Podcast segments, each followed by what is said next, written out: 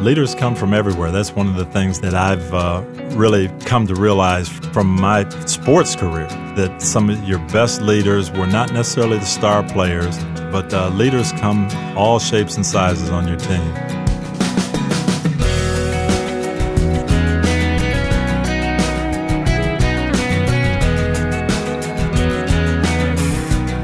Hi, everyone, and welcome to First Person with today's guest, Coach Tony Dungy. I'm Wayne Shepherd, and with the Super Bowl right around the corner, we thought this would be a great time to sit down with the coach for a one on one conversation about his latest book, The Mentor Leader, published by Tyndale House Publishers. We'll get started in just a moment, but let me remind you that today's interview and all previous editions of First Person are archived for listening online at firstpersoninterview.com. So if you'd like to recommend today's conversation, for instance, with Tony to someone, just tell them to visit the website firstpersoninterview.com and click on Listen Now. There's actually an extended conversation, which we didn't have time for on the radio, found there on the website. Well, Tony Dungy makes his home in Tampa, Florida, and I traveled to Tampa to sit down with him to talk about the mentor leader. I began by asking the coach to tell me when he first saw the connection between athletics and lessons in leadership. For me, it probably came in, college as I was really looking to figure out what I was going to do, investigating other classes that I was taking, uh, taking summer jobs and realizing that a lot of lessons I learned on the football field, on the basketball court, really applied to, to life, to life in the business world, to life on campus, and being a good teammate, uh, having goals that um, were individual goals, but putting those underneath the, the benefit, the, the good of the team. Uh, that's what you have to do in life. And uh, I know I refer to my parents a lot uh, when I'm talking to people. I refer a ton to coaches that I've had because they, they taught me those life lessons all the way through. Uh, what is a mentor leader, and who are you aiming this message at? I'm really aiming this message at all of us, at society. I think we've gotten kind of a backwards look at what leadership is. Um, we, we tend to think the leader is the um, person with the most dynamic personality. It's the person who's out front. It's the person who's pushing, who is demanding of everyone, uh, who has all the information, all the knowledge. They're the boss, and because they're the boss, they're the leader. And, and really, I, I, don't think it. That's the best way to do it. I, think the mentor leader is the person who is really trying to help, uh, to, to try to help his troops to to help people get to their goals. And that can be done in a lot of different ways, but it's done so much with with helping, with educating, with encouraging, and it, a lot of it is done behind the scenes, and a lot of it is done without people even knowing that they're receiving it. It's it's not hey, I'm going to this person because they're the boss, but hey, this guy helped me a little bit, and uh, I'm a better person for it. You define it as adding value to a person's life or making a person's life better uh, in many small ways and large ways as well, I guess, right? It is that. And I think the message behind that is you don't have to be put into the position of, of a leader. You don't have to be elected. You don't have to be uh, promoted. Uh, if you just look at it, that uh, people that I run across, if I can add some value to their life, if I can help them do things a little bit better, uh, I want to do that. And so that can be a 13 year old helping a nine year old. That can be the boss uh, helping an employee. That can be fellow assistant coaches helping each other. It can be any number of ways and it doesn't have to be pigeonholed into this person is the leader, this person is the follower. You were telling me that even one of your children, a three year old, is uh, exhibiting uh, qualities of the mentor leader in daycare. it, it's really funny. Um, our three year old, Justin, he's got a lot of older siblings, so he's very vocal, uh, he's very uh, outgoing. And his daycare teacher said that, you know, it's amazing how he just orchestrates people. He sets up the games. He's got them playing football games. And uh, even the girls play because he's he's the one that organizes things. And so it can happen. It, it, it happens at all levels. And if that leadership is used in the right way, not to coerce people into following, not to get a group to follow you f- to further your interests, but to really help everyone, uh, that leadership can be a very, very special thing. You and Lauren have how many children? We have seven children, and uh, they range from 25 years old to, to seven months. Boy, that that's that's got to be a challenge. Huh? It's a it's quite a spread, but uh, it, it is uh, different challenges as they get in their teen years, as they get uh, into adulthood, trying to find their their direction. Um, different questions, obviously, than seven, eight, nine year olds, but. Uh, the fact that you're there, and, and to me, that's where mentor leadership starts really trying to lead your children and help them grow and to be the best people they can be. I understand that being a mentor and a leader can happen rather casually at times, but have you been intentional about that in your own life? I, think it really has to be intentional uh, if our society is going to go where it needs to go. I look back at my life, and um, there's a, a, gentleman I mentioned in the book, a guy named Alan Truman, who was five years older than me, that really uh, helped spark my interest in sports. He helped direct me the right way. And that was unusual for a 16, 17 year old to, to really take an interest in, a, in an 11 year old. And I found um, when I got to that point, when I was a freshman in college, um, I was still looking at the seniors. I was looking at NFL players, trying to learn and trying to see where I could take my playing career and my student activities. I wasn't really focused on, well, let me help that 12 or 13 or 14 year old guy that uh, could be following me.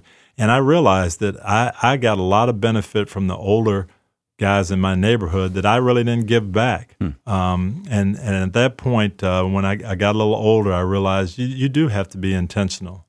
So you've been a player, you've been on a coaching staff, and you've been the head coach in the NFL. Uh, you've learned all along the way that you were a mentor leader in all those positions? You know, I, I, had the opportunity to be. Uh, I was a player and played quarterback in, in college, and so as, as, a quarterback, you're kind of naturally put in the leadership position. But uh, when I got to the Steelers, I, I, developed my own leadership style, and you realize that um, I had the benefit of playing for Chuck Noll, who really tried to foster that in all of us, that to be the leader in, in some capacity. Don't just look to him to have all the answers, but we had to be able to solve some problems ourselves. Uh, then on the assistant coaching staff, uh, realizing that you had a certain group of players that you were responsible for, and you wanted to help them be the best that they could be.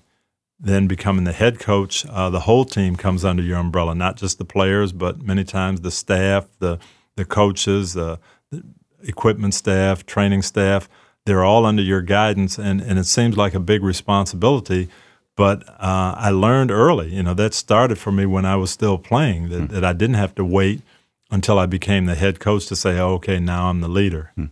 You have many examples in your book of mentor leaders in your own life. Uh, you mentioned Chuck Noll a moment ago. He obviously had a huge impact on you, didn't he? He really did. Uh, he was my first coach in, in the professional ranks. I played for him for two years, and so many of the lessons he taught me as a player, um, I didn't fully understand. I, I, knew some of the things, some of the reasons behind what he said. Uh, I obviously did it because he was the coach and, and they worked for me. But then uh, for eight years, I got a chance to coach under him and get the background behind things and the why we did things a certain way, why he chose to lead the way he did. And those eight years of working with him really helped me understand and be, become a much better leader. You tell the story in your book of coming to the Steelers as this young, what, 20 something, 25 years 20, old maybe? well, I was 21 when I came as a player and then 25 when I went on the coaching staff. And you went to him and said, What's my job? Yes. Um, you know, we've got tremendous players. We're kind of in the midst of a four Super Bowl run. And uh, I'm very young, younger than most of the players I'm, I'm coaching. And I said, Coach, you hired me. What is it that you want me to do? What is my job description? And he told me something very simple that had a, a big impact on me. Said, Your job as a coach is to help our players play better. Uh, and if you can get them to play up to their potential, you're doing your job. Mm-hmm. Uh, very simple, very simple. And uh, I had all these things in mind, but that boiled it down that whatever you need to do to help a young man play better, that's that's what he needs. And for each individual guy, that could be a little bit different. I realize how important that statement was to you, just make those players better. But did you realize it at the time? I mean, this whole book is about making people's lives better. I probably didn't realize it at the time, and it, it, it grew. Uh, and it coincided with something that my dad told me when I, I went into coaching. My dad was a college professor and taught school his whole life. and he told me that you know the teacher's job was to help every student earn an A. And the teacher's job wasn't to make the test hard. It wasn't to fool you. It was to get information to you so you could earn an A. And he was saying the same thing that Coach Noll was saying in a different way. And I, I kind of learned that, um, that, that that was really what life was all about. And leading, whether it's in coaching, whether it's in teaching, whether it's leading a business, is you've got people that are following you and you're trying to help them be their best. I'm sure as a coach that you uh, encountered young men that did not come from a positive home experience, and yet through sports, through football in your case, they were able to link up with men like you and uh, to learn from them. What kind of difference do you think that makes in a young man's life when he didn't have that growing up? Well, I, I think it makes a huge difference. I look at my life, and I had my dad there until I was uh, 48 years old and I leaned on my dad a lot, and I can't imagine not having him there to guide me and direct me. But I still got so much from older boys in the neighborhood, from my coaches, from uh, my teachers, from people that I was around, and all of this that, that went into impacting my life, even though I had my dad. And now you look at our society now, and, and half our young men growing up without fathers – how much more important is it to have those people pouring into their lives to those people that didn't get that positive impact very young? In a few moments, here on First Person, we'll continue this conversation with Coach Tony Dungy about his new book, The Mentor Leader, published by Tyndale.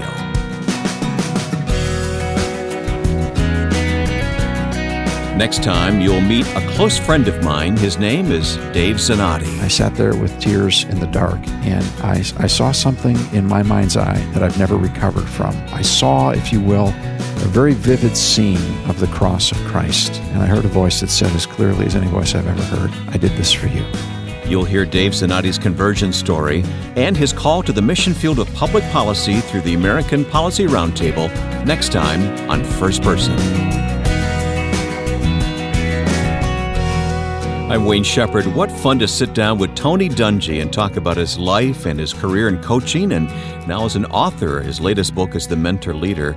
As we continued, I asked Tony if all mentor leaders have to look alike. Uh, mentor leaders come in all shapes, sizes, sexes, ages. Hmm. Uh, there, there's no blueprint for it, but what the common denominator is is how you go about leading, and the fact that you are really looking to help the group that you're with. Uh, that's the bottom line. Uh, that comes before even the uh, success of the team, the success of you as an individual, your personal desires. But um, you know, what can I do to use the gifts that God has given me, the talents, the strengths that I have to help someone else? And I may not have all the strengths that they need, but I can help them in certain ways. And that's why I'm there. If I feel like I don't have anything to give, maybe I need to uh, examine my own heart. Well, huh? You would be surprised. And uh, I encourage people to, to look back at, at, people who've had an impact on their lives. And it may be just with uh, a one time moment. I, I, can remember uh, when I was a freshman at the University of Minnesota, there was a basketball player, Jim Brewer, who was uh, an All American basketball player. And we were talking about life. And he told me, you know, utilize everything you've gotten here. You've got a scholarship to the University of Minnesota. Don't owe anybody anything when you leave. Don't owe yourself anything. And if you don't graduate and get your degree, you will have cheated yourself. And don't do that. A 15 minute conversation wasn't about basketball, it wasn't about his area of expertise. Uh, it was just a 15 minute conversation to an 18 year old kid that had a tremendous impact. Isn't that remarkable? So, being a mentor leader is not just for business people, this is for all of life, uh, even in the church, huh? It, it's everywhere. And I know originally when um, Tyndale approached me about this book, that was my first thought. Well, how can we talk about leaders in business? But it, it is, it's more than that. And as Nathan Whitaker and I kind of worked our way through it, uh, it, it, just resonated that this is everywhere. This is on the playground. This is in classroom situations in high school. This is on the sports field, in the business field, in the church, um, just dealing in, in social settings, being a leader in your community. One of the statements you make in the Mentor Leader that just grabbed me was, was the statement that mentor leaders don't only work on their strengths, but they work on their weaknesses. That that sets us apart. Again, I learned that from Coach Noll uh, when I came into the NFL, and he said most players work on what they do well because it's enjoyable. He said the great players will work on their weaknesses, and that's how they become great. And when I thought about that, that's true. If you're a strong guy, you like to lift weights. If you're fast, you like to run because you do it well. But uh, to say, you know, I'm not good at this, and while I'm going to know what my strength is, I'm still going to work on my weakness, that helps you.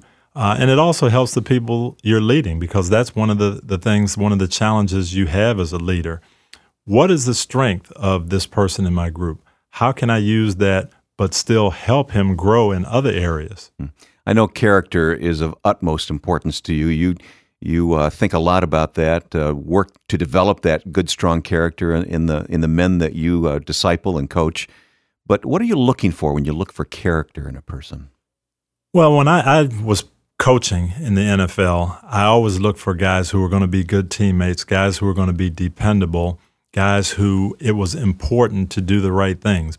Uh, that's one of the things that uh, I learned from my college coach. So even in drafting a player, you might look at his uh, his level of integrity, for instance. Absolutely, uh, talent is certainly a, a, part of what what you bring to the table, but talent is only a, a small part of it, and uh, even more determination, drive, that will to succeed, that will to be a good teammate, uh, not worrying who gets the credit or how much money I'm going to make, but how successful is the team going to be. All of that uh, goes a lot farther than talent in determining how good of a player you're going to be for the team. And uh, Denny Green used to have a great line when we'd come to the final cuts, and I was on his coaching staff, and um, we'd always, oh, we can't get rid of this guy. He's so talented, and he's say, I've told you over and over, it's not going to be the 53 best players. It's going to be the guys who make us the best team. Mm. Don't get hung up. Don't get caught up in talent. That's not always what helps you win. And uh, I, have remembered that he was so right um, so many times. That very, very talented player who didn't have the best interests of the team uh, at heart, he's not going to help you as well as the guy who is really driven to help the team succeed. Tony, I'm not going to make this uh, an, an, episode of This Is Your Life, but I do want to take you back to junior high school. Uh, and the story of Mr. Rockmore, uh, a junior high assistant principal. Now, you were obviously very young, and he didn't know what how you were going to turn out as a person and what you would do in life, but he invested himself in you, didn't he? Yes, Leroy Rockmore was our uh, middle school assistant principal. Had a tremendous impact on my life. Um, I came up you know, through elementary school, and really the only time you saw the principal is if you got sent to his office and did something bad. So I Which think I hope you, didn't happen to not, you. Not a whole lot, but you associate that principal, assistant principal with discipline, and and they're they're kind of the leader, but they're in a, in a tower. Well, uh, I got to middle school, and you know, we knew Mr. Rockmore was assistant principal, but all of a sudden he's sitting with us in in the lunchroom, and you know, we've got kind of big eyes and why is he here? Who's he looking for? What information? Did somebody do something wrong? And this happened day after day. And we found out that he was just there getting to know us and talking about basketball and football games, who we're playing next next week, and how we're going to beat them, and uh, what was going on in people's lives. How's your brother doing? Things that I just didn't expect. Well, over the course of three years in middle school, he became a friend uh, as as well as the, the principal. And mm-hmm. you know, mm-hmm. he laid out the discipline when but it was necessary. But we looked up to him, and he's taken us to high school games and, and just different things and, and being around. Uh, well, fast forward uh, to my senior year in high school, and I had a disagreement with the coach, and I, I quit the team.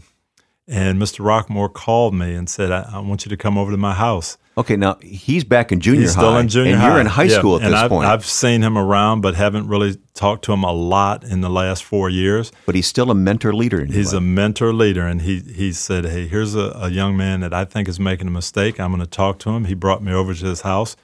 Why are you quitting? You love football. It's been important to you. You're passionate about it. I said, "Hey, I, I disagree with the coach on this one issue, uh, you can't let one disagreement stop you from doing things you really love, you really enjoy. Think about it. And I did, and I went went back to the team. But uh, it all started from him sitting down at the lunch table seven years earlier and just being a friend. Think of how different your life could have been if you had walked away from that high school team. I thought about that as I was uh, walking up on the platform to get the Super Bowl trophy after we beat the Bears. You know, you think about who had an impact. And yeah, Coach Noll and and uh, Coach Stoll, my college coach, and Terry Bradshaw, and all these guys that helped me, and Denny Green. But then I thought, hey, you know, if Leroy Rockmore hadn't come to me that summer night and said, let's let's talk, if he hadn't sat down at that lunch table when I was in the seventh grade, mm-hmm. I'd been doing something totally different. Can you look back and see someone at every stage of life that God put there as that mentor leader for you? I really can, and I thank the Lord for it, uh, starting with my parents. Um, I had educators for parents who, who thought that learning was important. They also thought that being your own person was important. Uh, I can remember my mom telling me, "Don't follow the crowd. You know, follow your heart, follow your dreams, do what's right."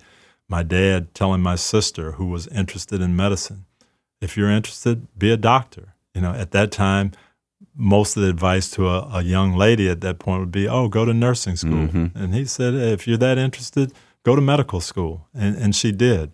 Um, so you know, having them in our lives, and then um, older boys helping me uh, to practice and work and develop uh, coaches, teachers who took an interest in, in what I'm doing. I remember Mr. Bernard, my geometry teacher, uh, would ask me, you know, how'd you do Friday night? Did you have a good game? What did you think about? And you know, I wasn't used to that. The geometry teacher interested in sure. my uh, activities outside the classroom, but all those people had had an impact on who I became. Is that still happening today? Do you have mentors today? I do. I do. I, um, you know, talk to several people, um, especially my pastors, uh, who, who kind of say, "Hey, how how are things going in your life?" And uh, I have questions. How would you handle this situation? Uh, I still call Coach Green and, and people that I, I respect. But uh, what it's made me think is, am I doing that as much? All these people that I've benefited from am I passing that knowledge on? And uh, to me, that that's something that I really made an intentional decision once I, I really realized how impactful these people were in my lives. Well, Coach, when all is said and done, what's the main thing you want us to take away from this conversation today about being a mentor and a leader in someone else's life? Really, two points. Uh, number one, the idea of how we lead, that it doesn't have to be from dominance, it doesn't have to be from having the loudest voice, but we can lead from that ability to serve, to help, to lift others up. And then number two, that everybody can do it. It doesn't have to be, let's look around and see who else can be the leader. What can I do to help? What can I do to make the situation better? Who can I assist? Uh, and if I can, then in that moment, I'm the leader. Great lessons from a humble man, Coach Tony Dungy. His latest book is titled The Mentor Leader, and it's published by Tyndale. We'll place links to the book at our website, firstpersoninterview.com. This conversation with Coach Dungy was actually much longer than what we had time for today on First Person, so we've placed the rest online at firstpersoninterview.com. Just click on the Listen Now button for a replay of what you've heard today or to hear the extended conversation with Tony Dungy. Again, just visit the website firstpersoninterview.com and click on Listen Now to choose the file you'd like to hear. First Person is also available as a podcast on iTunes, and you can subscribe for automatic feeds starting at the same website, firstpersoninterview.com. Next week, I want you to meet a good friend of mine, Dave Zanotti of the American Policy Roundtable. Dave's story of coming to faith in Christ and his involvement in the arena of public policy will teach us some valuable lessons. Now, with thanks to my producer and friend Joe Carlson, I'm Wayne Shepherd. I hope you'll join us next time for First Person.